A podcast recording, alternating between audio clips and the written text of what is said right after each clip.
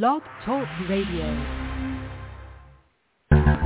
We are the heirs of that first revolution. Will a strong and united America still be a force for freedom and prosperity around the world? America has created the longest peacetime economic expansion in our history. We are the heirs of that first revolution. Good common sense and sound judgment of the American people and their essential love of justice. Hi, welcome to the Kudzu Vine for July 3rd, 2022. I'm your host, David McLaughlin. Uh, welcome as always, Catherine Smith. Greetings from Atlanta. And welcome, Tim Shiflett. Good evening, sir. All right, uh, big Independence Day weekend show. Um, here in about 20 minutes, uh, coming on the show for I don't know how many times, our uh, Wisconsin political expert, Dr. Anthony Chergosky. And uh, Dr. Chergosky is going to talk to us about things in Wisconsin, but he's willing to even leave the state lines at times as well. Uh, but we've got a lot of other um, topics to cover. And, and first thing, we're going to kind of extend our lead topic from last week with some – actual, you know, implications of what's happened. And these are very disturbing stories, but um, they have to be told because even though we're a political show, we don't want to focus just on the politics. We want to have a human face, you know, on what, you know, the decisions of laws and courts and whatnot mean. And um, I guess I'll take them in chronological order in the way they broke in the news. Um, in um, Ohio, uh, very sadly, tragically, a 10-year-old young girl was raped. And according to the law, the, the, the time in which this occurred, um, it had gone over the time that the Ohio law that has kicked in due to the Supreme Court's ruling in which she could have um, a procedure um, to, you know, end that pregnancy of a 10-year-old. Um, that that age cannot be emphasized enough and they had to take her across state lines to Indiana, which I was kind of surprised, you know, that Indiana's actual their um uh, laws are a little um more open than Ohio's in this case. Um very very sad situation. Uh Catherine, your thoughts on that? It's tragic. It's terrible. It's uh you know, it's shocking that we're at this state in our country where a 10-year-old, she's 10, right, or 10 or 12. However it young. said 10, 10 years old uh, is what I read. Yeah, yeah, I think it was 10. Uh, can't get an abortion after being raped. Um, it's, I, I don't know what else to say except that it's shocking and it's, uh, it it's a terrible it it sets her on a path to I mean it, it's it there's so much stigma attached now to what she had to go through and uh I mean the initial the initial tragedy of it that was that she was a that she was raped and then to have to be carried across state lines to um have an abortion is you know, further stigma. And I just always worry about, you know, how this plays out for the rest of her life.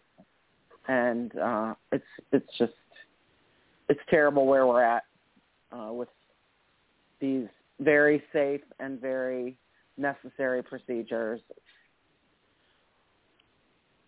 Tragic. Yeah. Um, Tim, your your thoughts on this um, situation?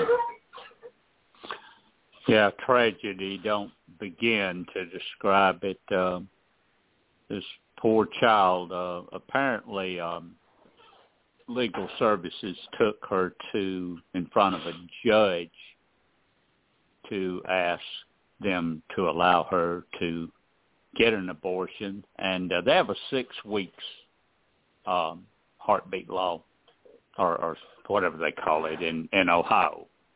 Um, if you are beyond six weeks pregnant, uh, you have to carry the child to term. And uh, apparently this child was six weeks and three days pregnant. Three days. And, and that was the justification that the authorities used for uh, making her um, carry the child.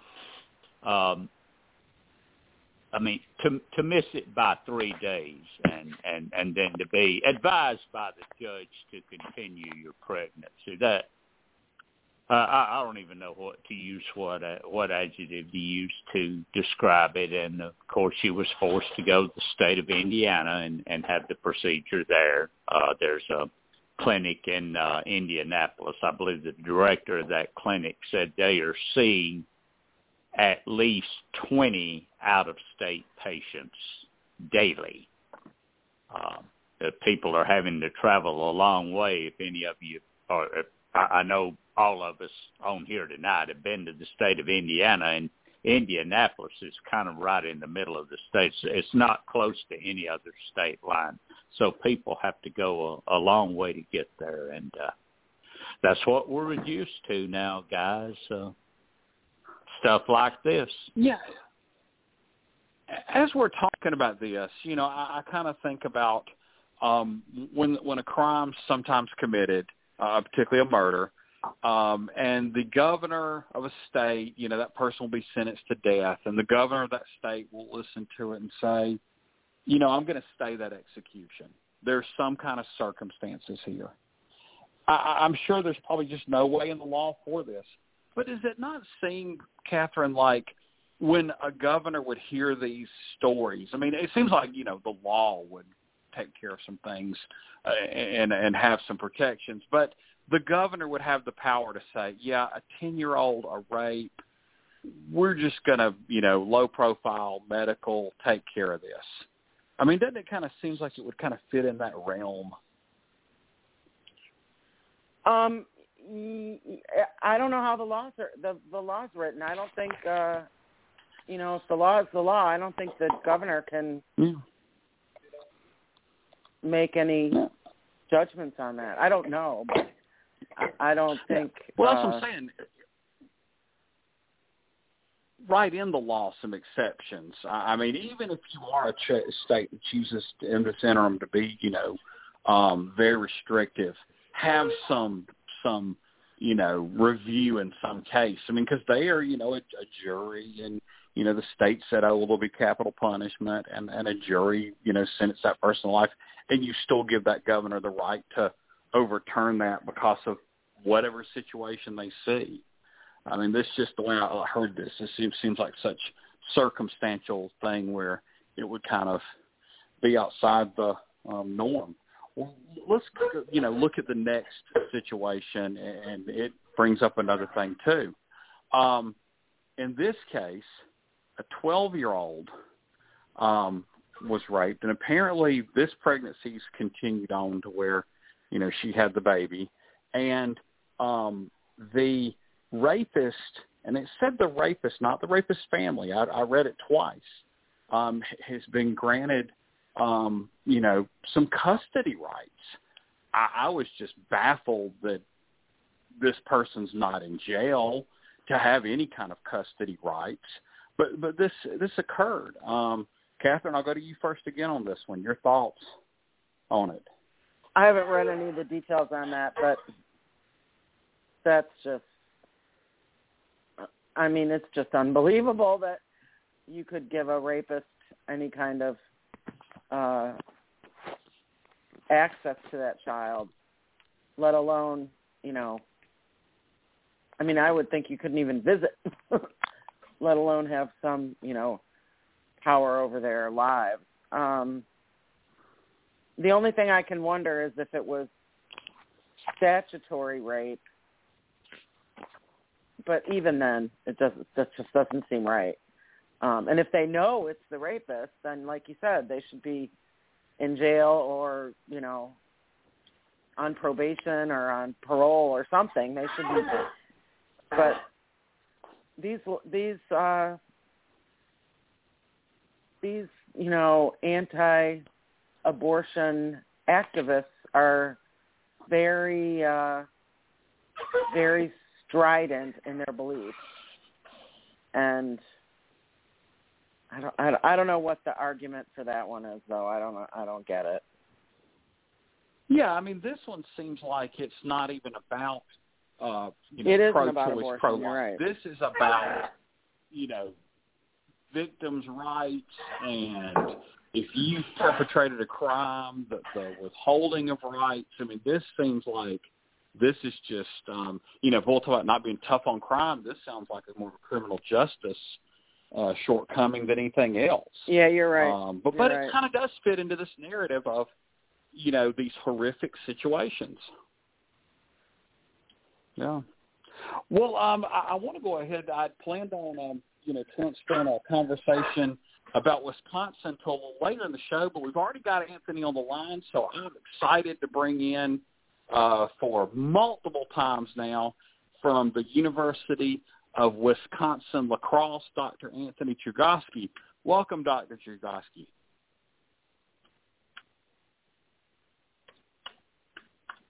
Dr. Chergosky, you were there with us?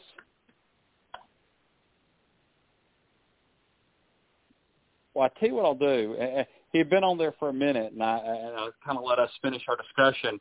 Let's pick it back up, and I'm to throw something to y'all so I can kind of do some of my producing duties. Um, uh, you know, while but um, we've started seeing some of the first polls come out on a lot of these Senate races in the um, you know last two weeks.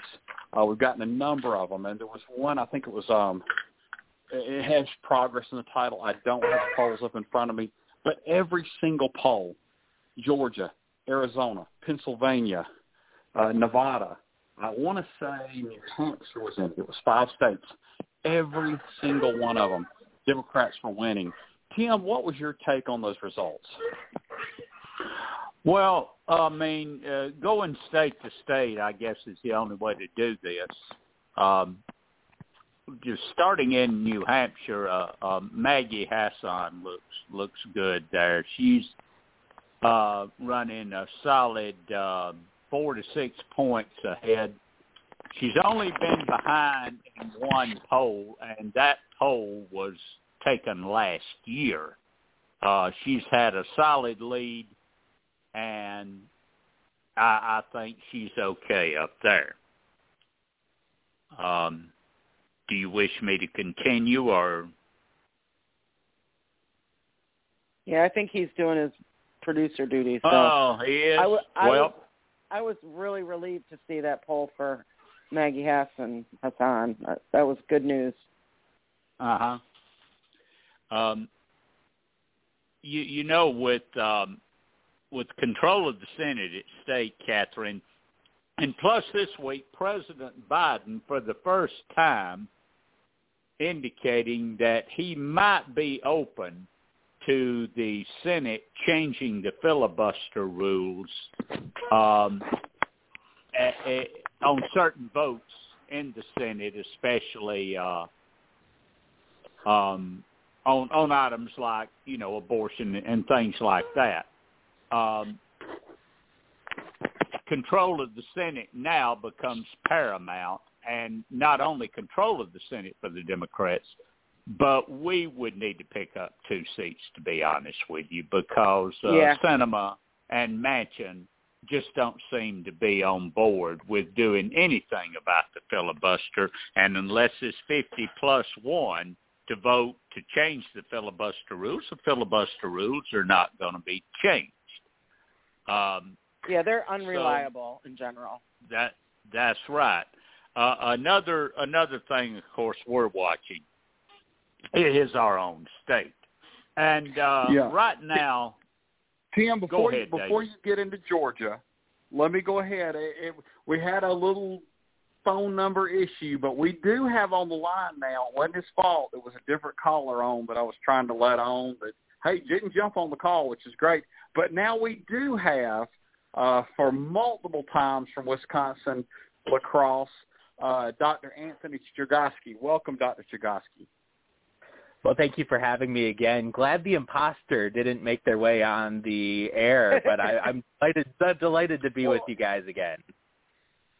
Yes, Blog Talk Radio has a system that has some really neat benefits, but it has some quirks about it. Like ten people can just call in because it's kind of like terrestrial radio, and unless you have a dedicated producer that that's not also trying to be the host, you, it, it's a little tougher to screen calls. Um, but but we we've got it worked out now, and so we're going to get up to the Badger State and really talk some politics. We were talking Senate races um, around the country, but we had not even planned to talk about Wisconsin until we had the expert you on the show. So I do want to start there, and, and I want to have kind of an acute question. I've seen recent polls in the Democratic primary. Mandela Barnes continues to lead the lieutenant governor there. Um, but I think is a surprise, Alex Lasry is being second in a lot of these polls, and, and, and really a kind of a closer second than I might have predicted. And then Sarah Godlewski, who I think is a really, really excellent candidate, his seems to be third in almost every poll I've seen. If you've seen something else, you please let us know. But if that's the the order in the polls you've been seeing, kind of tell us why. Yeah, it's a really good point. The most respected poll in this is run by Marquette University. And as you mentioned in the last poll that came out uh, about a week and a half ago, Mandela Barnes, the lieutenant governor, got 25% of the support of Democratic primary voters, and Alex Lasry got 21%. Sarah Godlewski, who is the state treasurer, got 9%, and Tom Nelson, who has been a figure in local government in the state, got 7%. And I think there's a couple reasons behind the top two with Mandela Barnes and Alex Lasry. Obviously, there's a lot of enthusiasm on the Democratic side because of who the incumbent is, Ron Johnson. And as a sign of hope for the Democrats, Ron Johnson's favorability has taken a real hit in the state in certainly in, in the last year or so, where now he has about 37% favorability compared to 46% unfavorability. So he remains very vulnerable and so the Democratic primary is going to be really interesting to watch. It has been really interesting to watch and is going to continue to be really key as as as this race kind of sorts itself out. But but Mandela Barnes is loved by the more activist base of the Democratic Party. He is, uh, you know, very much a Milwaukee figure through and through, and that remains really a, a key element of Democratic Party politics here in Wisconsin. Alex Lasry is well, well, the Lasrys are billionaires. They they're a, a, a billionaire family that came in as part of the group that bought the Milwaukee Bucks a couple years ago.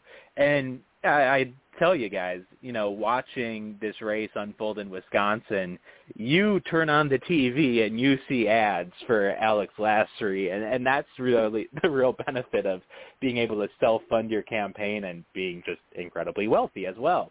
And then Sarah Godlewski is actually a similar figure in terms of her wealth. I mean, she's not nearly as wealthy as the Lasry family is, but she is the the the Godlewskis are millionaires, and they have been able to put a lot of their own money behind Sarah Godlewski's campaign. And then Tom Nelson is just kind of a, a quirky figure who does attention grabbing things and is able to gain support that way.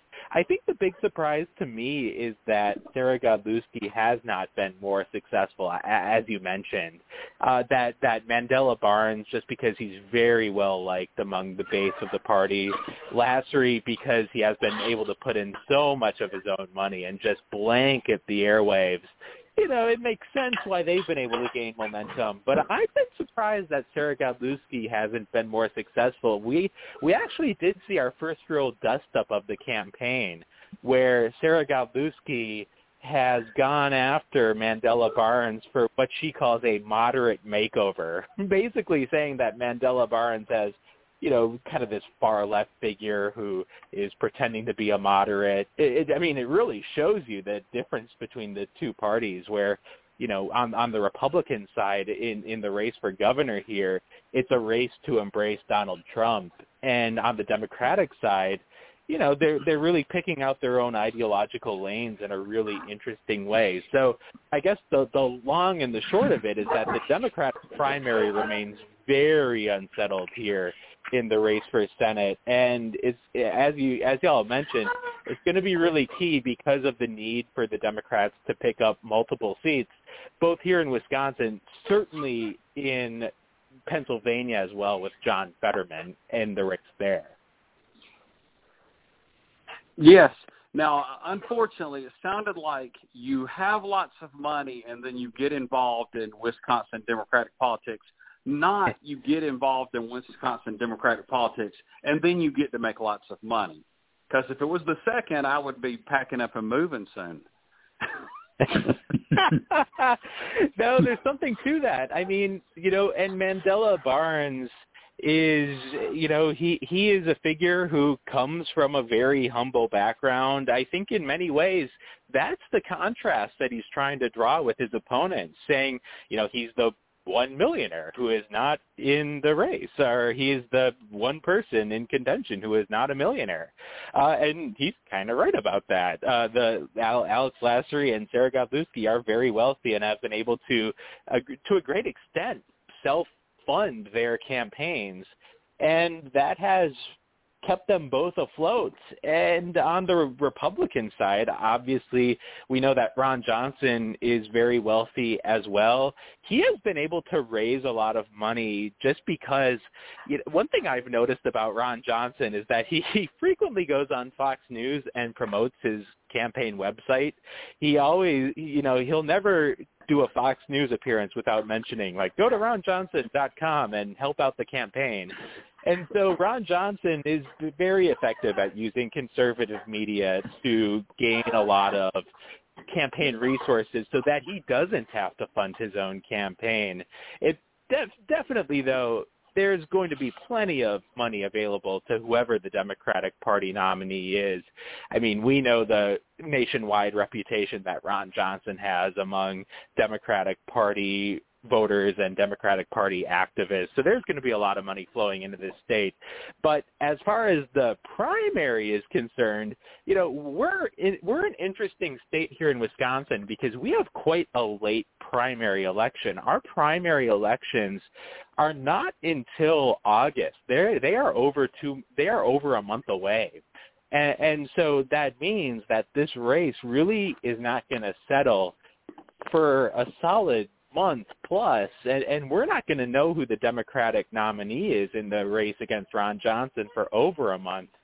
And that is going to have effects on how this race turns out. So um, we, you know, as y'all have been watching this race unfold around the country, uh, we've got another month plus yet until we know who's going to be the Democratic Party standard bearer against Ron Johnson in November.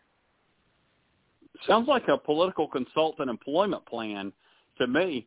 Now, one more question. I don't teach math, and so therefore I'm not an expert at it, but but the math I was hearing you say, it sounds like upwards of 40% of the Democratic primary voters are undecided according to polling. And that's a nice chunk. Um, who are they? Who do you think they might end up leaning towards? I mean, just give us your political scientists, X 40% undecideds. Yeah, you know, we've seen this happen in both the Republican race for governor against our incumbent governor, the Democrat Tony Evers, and in the U.S. Senate race against Republican Ron Johnson as Democrats compete for the nomination there, there are a lot of undecided voters. And honestly, I do think it is a product of the timing that voters here are not used to tuning into politics until pretty darn late in the ball game compared to maybe voters in Georgia or voters in other states. So I think it's going to favor the candidates who can really make a big push, who have the resources to make a big push in these next several weeks because we're going to see voters, you know, as, as you mentioned, a solid 40% of them being undecided on the Democratic side. We're going to see them start to actually tune in for the first time in the upcoming weeks. And so the, the big question now is who's going to peak at the right time? And we're seeing the race heat up. I mean, the stakes are clear, as as you have mentioned, for the Democrats when it comes to the filibuster. I mean, that is one area where all of these candidates are on the same page on the Democratic Party side. They are all in favor across the board in in getting rid of the filibuster, in going to a 50 vote 51 vote Senate, getting rid of the 60 vote rule. So that is not going to be a key issue in this campaign in the weeks ahead. We are going to see, though, the attacks start to heat up. And like I said, we have seen that in terms of Sarah Godlewski, the state treasurer, going after Mandela Barnes for, in her sense, just kind of being a fraud and, and, and as she says, you know, trying to pretend to be something he's not. But, uh, you know, the candidates are on the same page on the filibuster, that that seems to be almost a litmus test for the Democratic Party at this point. So, um, you know, we're going to see more subtle differences emerge. Ideologically, though, I, and policy-wise, the candidates don't. There's just not a lot of daylight between these candidates. It's going to be more about you know, like Mandela Barnes says, do we want an- another millionaire in the Senate? Or like Sarah Godlewski says, can we trust Mandela Barnes to be who he says he is? So, so we're going to see voters, many of whom have not really been paying attention, start to tune in for the first time. And this race is way up in the air, as you noted, with 40% of voters undecided. This is anyone's ball game still and the consequences could not be greater given the urgency with which Democrats are going after Ron Johnson as a top target in the November elections. Yeah, so we hadn't even gotten into that general part yet at all, so I'm going to save that and everything else uh, for Tim and Catherine, and then I may have some questions towards the end, but I'm going to pass it along to Tim for whatever he may have. Oh, good evening, Doctor, and thank you for being with us uh, again tonight.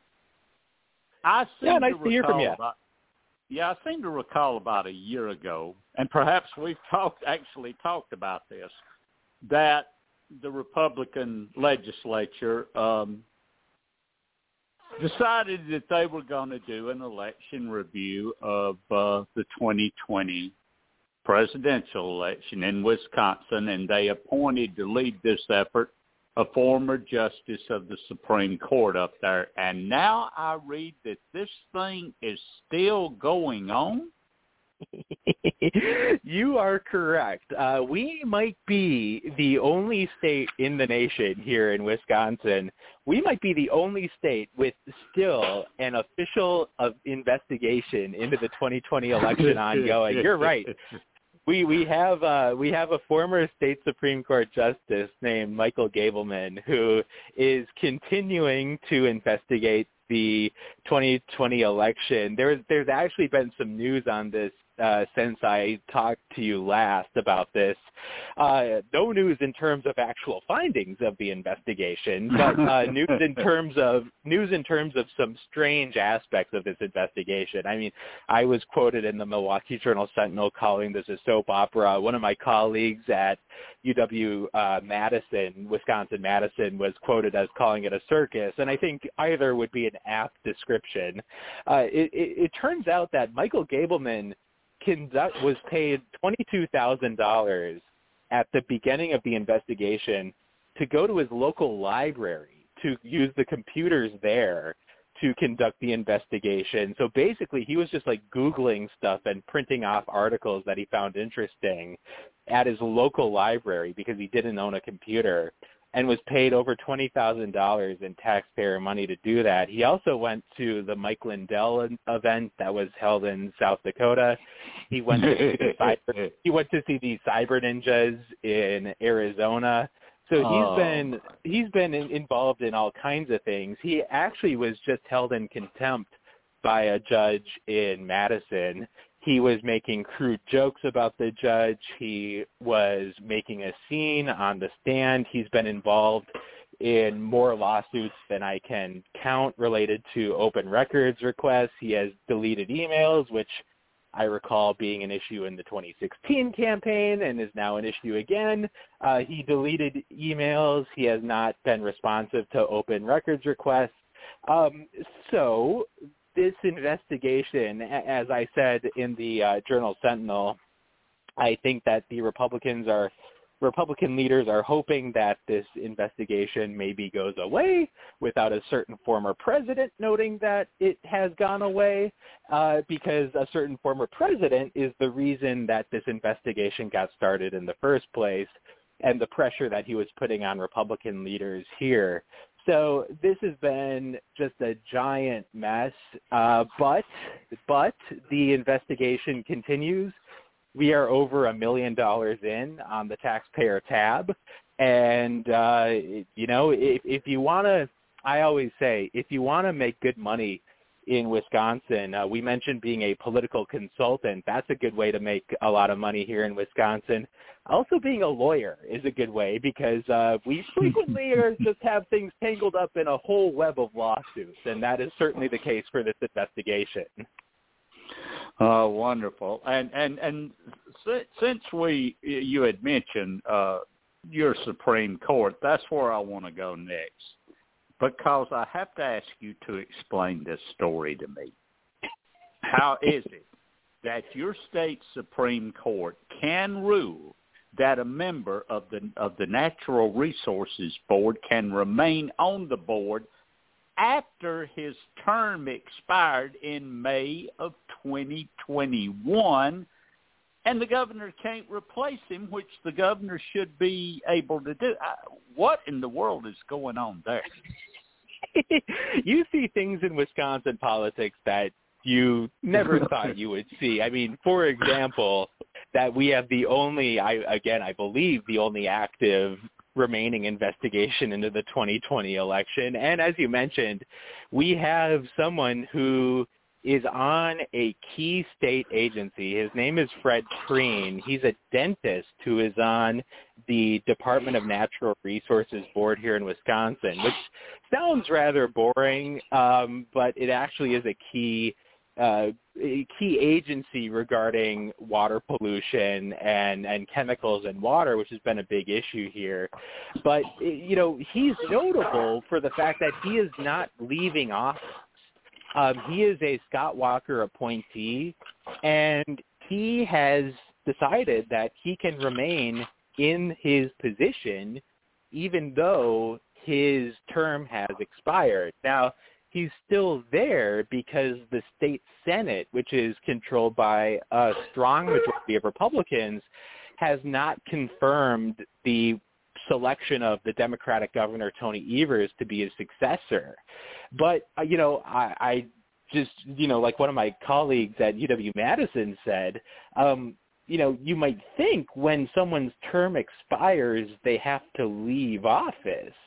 Uh, but that's not the case apparently here in Wisconsin. Um, you know, you can just apparently just remain in your office indefinitely as long as no successor gets confirmed. So, uh, like like I said, uh, there's there's you know this is like the best state to be a political scientist because you see things that you never thought possible.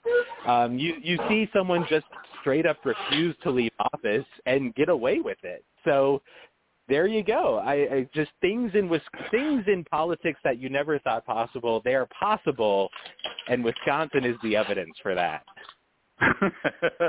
okay. Well, I, I'm going to ask you one more question, and this time I'm going to try I don't know. I'm going to try to broach a, a normal subject. Um, you you have a governor's race this year, and a, a new poll shows that uh, a businessman uh, by the name of Tim Michels, who who Donald Trump is supporting, is basically virtually tied with uh, Rebe- Rebecca uh, uh, the former lieutenant governor for the Republican nomination. So will the backing of Donald Trump be enough to propel Michels to victory? And the second part of that question, who would the Democrats rather face in November? Do they have a preference?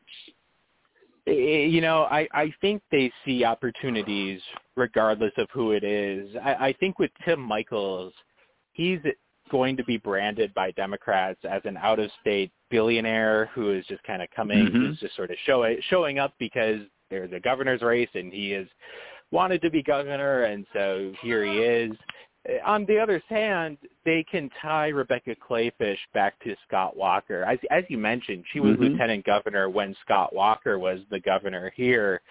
So I, I don't know that the Democrats have a clear preference, but this has been a messy fight on the Republican side, and it's really indicative of an interesting I, I guess an interesting spot that the Republican Party here is in because the Republican Party in Wisconsin had achieved really noteworthy status in the broader nation because Scott Walker had been successful at winning elections. He survived the recall. He got through the the bill related to public employee unions. Uh, you know, he had really gained great prestige within the Republican Party.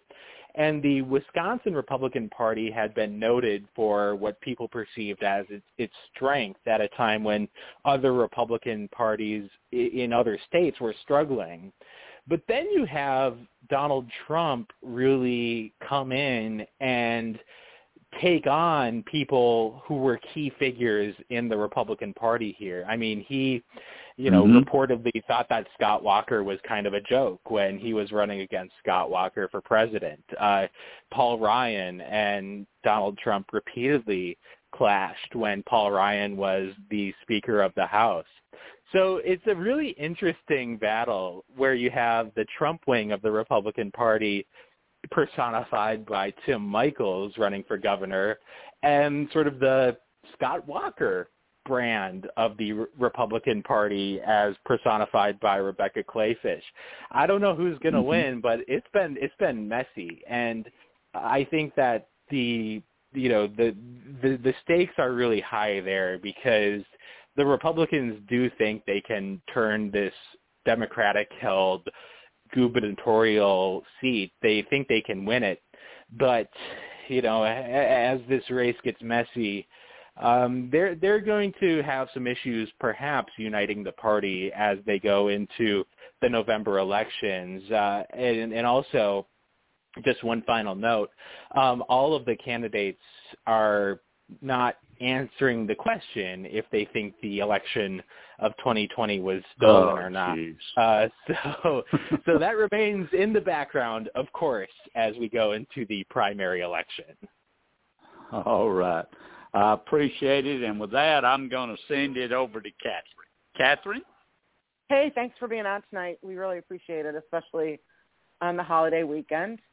Um, no problem. Tim stole one of my questions which about this uh, Supreme Court decision, which I just found endlessly confusing and. yeah. But I want to go back to I want to go back to your primary just for a second. Um, you talked about you know when the candidates peak and how important that's going to be. And uh, do you have early voting in Wisconsin? We we we do, and we have um, you know it, it is in the form of vote by mail. Um, I, I think that you know voters here tend to kind of disconnect during the summer months. Um, so I, I think one aspect of having a primary election that is so late is that you know, it's it's just hard to get voters' attention while they're up at the cabin, up at the lake. So I, I think you know you, you mentioned which candidate peaks, and that's absolutely right. And so much of that is just getting voters' attention, even. So that'll be a big struggle yeah, so for you, candidates. So you don't have a long, you don't have any in-person early voting. Yeah, it is. It is. You know, it it, it is I, I mean, certainly Democrats have become more open to voting by mail, um, but but yeah, I, I think you're going to see Democrats voting by mail, and then that in-person voting on that primary election day. Okay, because because I know that here in Georgia we have, uh, I think now it's about three weeks of early voting in Uh-huh. person at select polling places, not at all the you know um, precincts, but at select polling Right. locations. And we talk a lot about how that impacts advertising, uh, promotion, mail, all those things. And I just wondered if you had any thoughts about whether early voting has an impact on when those candidates peak. But I think you make a good point that, you know, people are on holidays and vacations and, you know, spending time in their yards and at the pool and they probably aren't going to be too concerned about elections. Absolutely. And and you know, voting does not start even early voting does not start until the end of this month. Um and so that is going to be a factor as we talked about in terms of when these candidates peak. You're going to be as a candidate, you're going to be looking to peak the end of this month, certainly going into August. Okay. And I wanted to just ask you if there were any uh, elections or matters that we haven't hit on that you think are really important or really interesting that are that we and our uh, listeners might like to hear about. Absolutely. The Attorney General election here. Um, this is notable because Wisconsin has an 1849 law that bans abortion in all cases except for the preservation of the life of the mother. And so all abortions have effectively stopped here in Wisconsin in the aftermath of Roe versus Wade being overturned because there is tremendous confusion about what exactly the law is in Wisconsin, if it's enforceable, and who might be enforcing the law if it is enforceable. So there's just total chaos and confusion here in Wisconsin regarding abortion. It means that in order to avoid legal jeopardy, the providers here are coping with that uncertainty by just stopping abortion. Now, people can go still to Minnesota and Illinois. It's still legal there in those bordering states. But here in Wisconsin, as I mentioned, wholesale stoppage of abortion. Now, that, that comes into play in the Attorney General election because Josh Kaul is the current Attorney General in Wisconsin. He's a Democrat, and he has said that he is not going to enforce the abortion ban. Not only that, he is suing to overturn the abortion ban, basically saying it, it's such an old law that no one here really consented to that law. Plus, he's saying that there have been more recent laws that really should apply instead. But the abortion politics here in Wisconsin are, are really, really key because of that just real uh, almost 100% ban on abortions, the uncertainty surrounding that. I mean, that is even leaked into the district attorney politics and, and like the local politics Oh, yeah, here here because yeah, because you have district attorneys saying I will enforce it, I won't enforce it. So I mean, we have just seen the politics of of the attorney general race and and these local, you know, law enforcement district attorney races get upended by Roe versus Wade being overturned. Well, I mean, I think there's confusion about um, about laws across the country. I mean, you know, Mhm. I uh, I work in the I, I work for Planned Parenthood, and Mhm. at our health centers, we we are we cover three states, and we have different laws in all three states, and um, there it's mass confusion across the country. I mean, can we even talk to patients if they're calling from a trigger ban state? You know, it's just uh, very complicated and uh, really very sad and tragic for a lot of people. But um, you know, uh, I'm on that on that that note, I, I'm I'm actually glad to hear that it's something that's being talked about in these Sure. AG races because I think it brings it even more to the um, front of the of the matters than as it should because it's very important. Go ahead. I'm sorry. You know, you. Sure, no problem. Uh, you know, I, I just meant I was just going to mention that you know that this is even it's it's made a lot more complicated by um, you know the fact that Illinois and and Minnesota still have abortion legal, and and, and also uh, you know you, you mentioned kind of how this has you know there's just been total confusion in in this in this area, and, and that is really highlighted in the governor's race as well because we have we have basically across the board Republican candidates for governor in Wisconsin saying that they want to keep this law in place. And, and I should note that the Wisconsin ban includes abortions in in the cases of rape and incest. Those abortions are banned also. And when it comes to the law, Governor Evers, Tony Evers, the Democratic governor of Wisconsin, has said that he would basically pardon anyone who might be convicted under this law. The Republican candidates have taken a completely different view of this, saying that they would not only keep the law in place but enforce the law as well.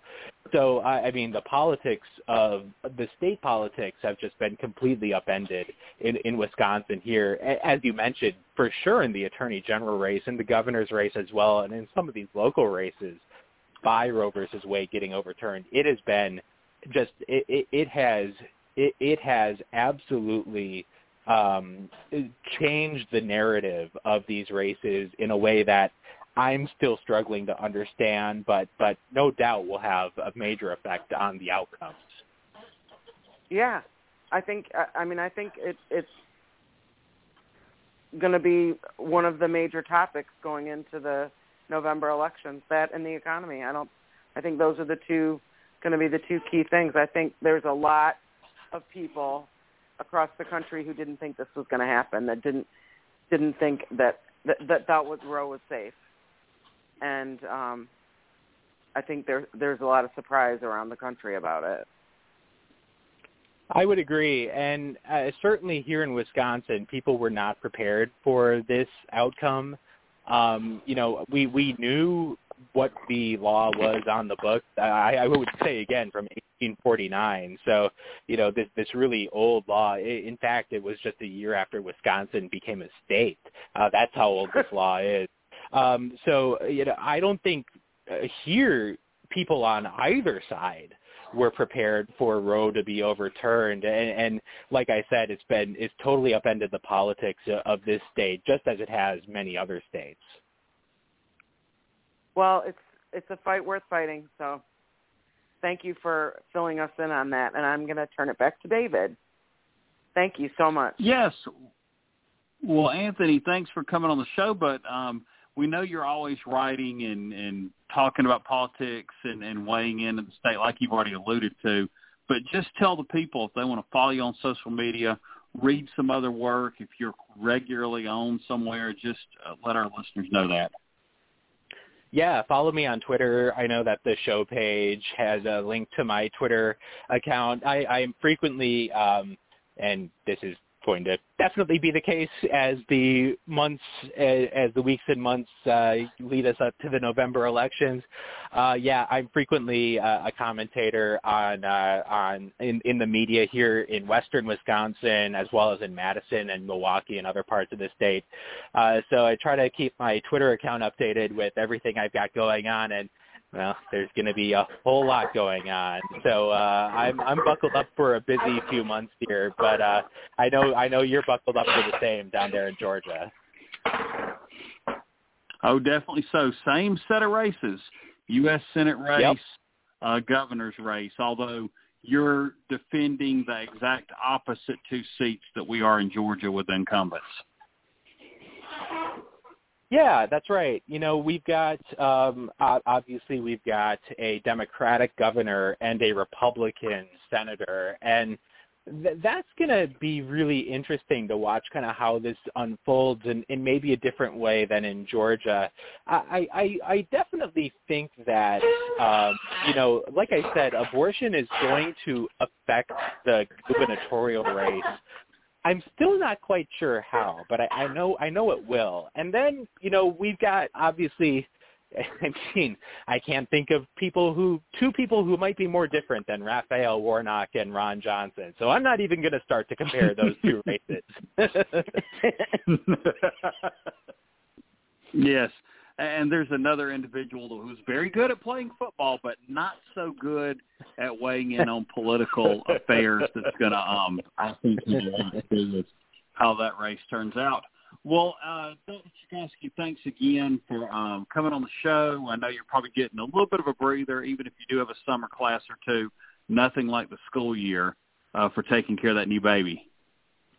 Yeah, yep. Uh, wife, wife has been uh, watching the baby uh, while I've been on with you. So, uh, you know, I, I think I, I think I owe her the chance to rock the baby to sleep, perhaps. So she's two months old, though. yes. Tag out well, and give her her thanks. You got it.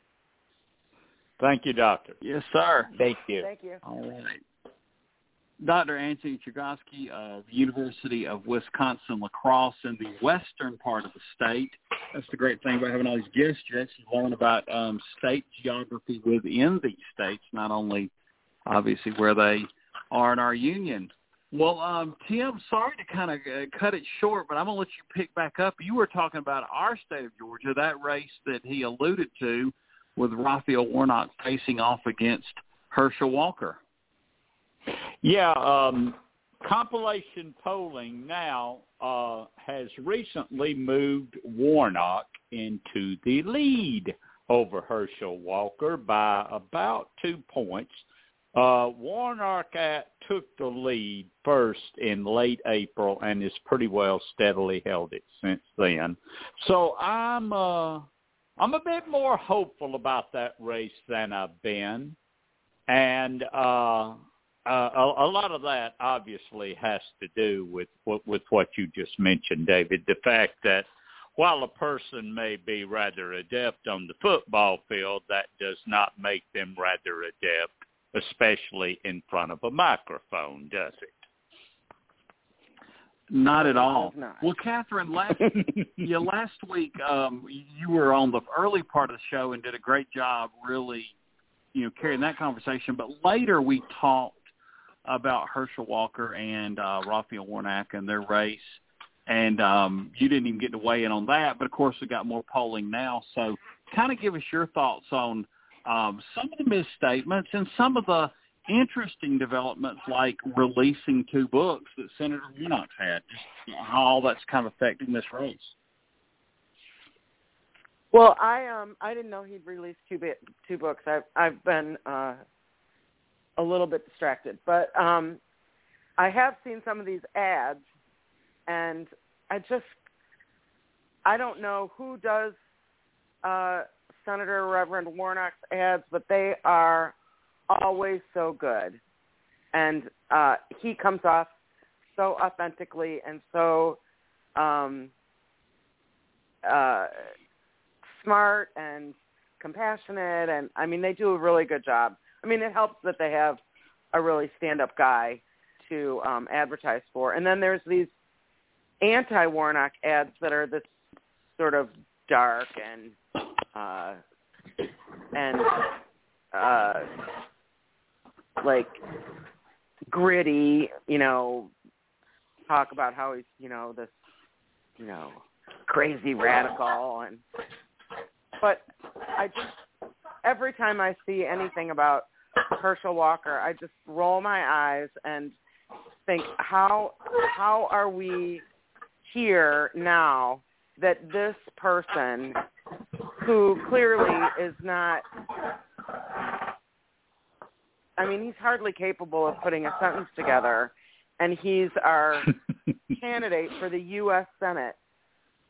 You know, it's just hard to believe that he could be, you know, one of a hundred people, you know, making decisions and leading our country. It's just mind-boggling that that is the person that the Republican Party would choose to represent them. Um, I mean, I, I, I don't mean to. I, I mean, he's just a, he's flawed in the most important ways to be uh, serving as a senator. He he doesn't know about the country or the history or history or the constitution or the setup of the country of the government.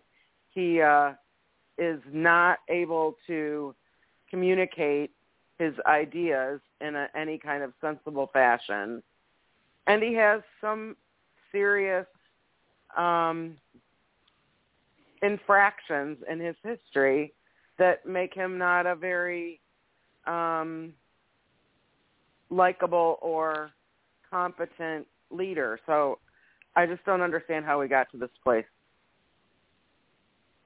Yeah, and I think that actually gets laid at the feet of the Georgia Republican Party, be it the leaders or the electorate, um, and not even Herschel Walker, because he probably doesn't know what he doesn't know. And yeah, I agree. One, the leaders of that party should have said, "Let's recruit a better candidate. If we don't think Gary Black can get the job done, if we don't think you know Latham Saddler can make the step up from you know really virtual unknown to the candidate, they should have recruited somebody else. Um, you know, Mark Butler. I mean, he may be just sick of politics, but he was the labor commissioner. I can't imagine he could have done worse than Herschel Walker, and he would have been a statewide official, um, a, a, a congressional representative maybe not the one from Northwest Georgia, but maybe one of the other ones, um, you know, would have uh, made better news for them. But that's their fault because they went with this person who thinks there's 52 states. Um, that, yeah, that thinks I, exactly. That, you know, the Father, Son, and Holy Ghost is a split personality situation.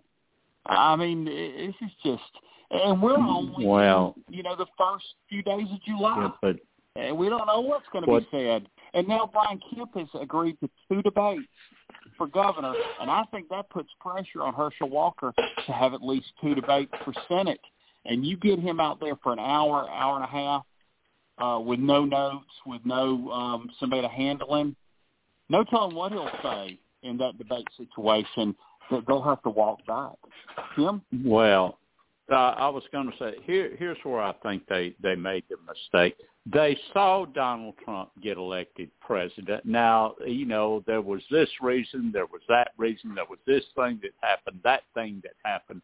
But the very main reason that Donald Trump came to prominence to start with to be able to run, garner the nomination, and be elected president was his celebrity status.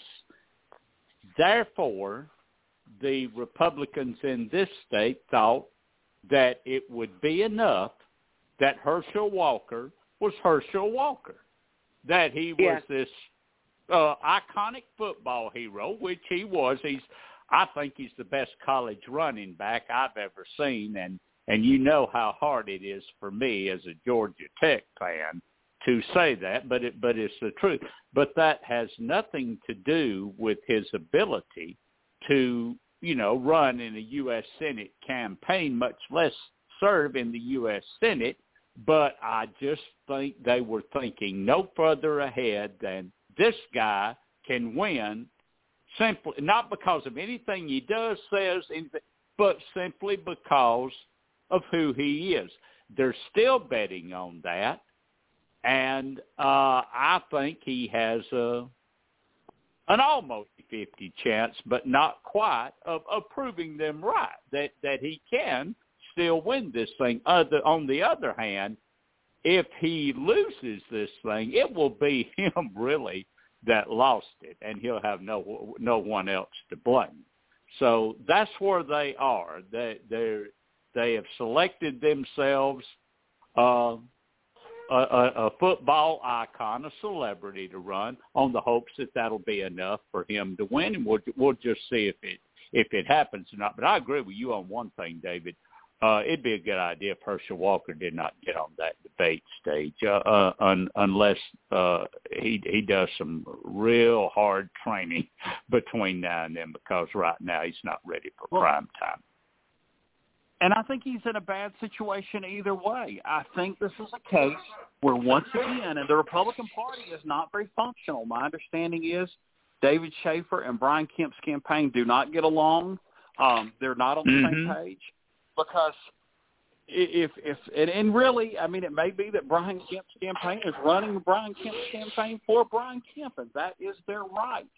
But if they thought, well, let's try to get you know both people across the finish line, you wouldn't hung Herschel Walker to dry like that. I mean, he said he'll debate, um, you know, twice for governor, um, you know, and so that I think, like I said, puts the pressure on. Now we've had more polls, and this is something I've said. It exists that Survey USA poll. Now we've seen more polls that show the same thing. There are at this moment in time Warnock Kemp voters. Do y'all think that number will stay constant, will grow, or will shrink? Because if it does, that bodes well for the two incumbents, one for Democrats, one for Republicans. Catherine, what do you think? I would not be surprised to see uh, large numbers of Kemp Warnock voters. Not, I mean, not large numbers, but but uh, you know, a, a noticeable number. I wouldn't be surprised.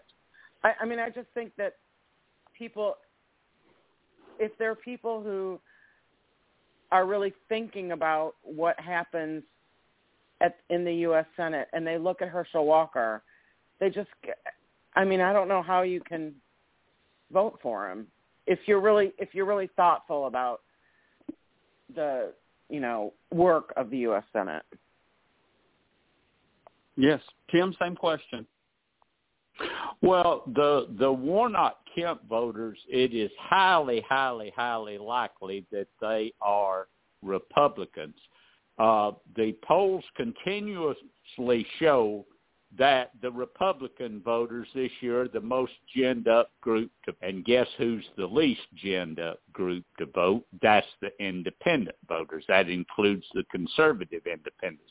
So these Warnock Kemp voters, it's highly likely that they are Republicans. And if Herschel right. Walker has already lost them, Herschel Walker is in some big, big, big trouble because we're in about a 50-50 split state right now. We're to the point that Republican statewide uh, office seekers cannot afford to lose three or four percent of their vote over to the Democratic candidate. It, they're, they're going to lose, and that's why you can see uh, a, a growing group of people saying that that it's very possible this year that we might reelect a Republican governor and reelect a Democratic senator, and the same group of voters would be responsible for doing it. Yes, and it's going to be interesting. Me, and I will say this: the polls we saw this week were better for Stacey Abrams than that Survey USA poll, which first identified this model. Catherine, last thought. Okay. Yeah, I just have a question. What if um, the polls, you know, get worse for Herschel Walker is what would happen if Trump like distanced himself from him? He'd collapse. Yeah, I guess the, the, I don't know the party rules and the election rules. Obviously, if it gets too far, you know, after Halloween or something, Herschel Walker can't drop out because he can't make ballots, or even sometime after Labor Day. If he dropped out the next two weeks, could the Republicans meet, elect a or you know appoint a new nominee? I don't know the rules.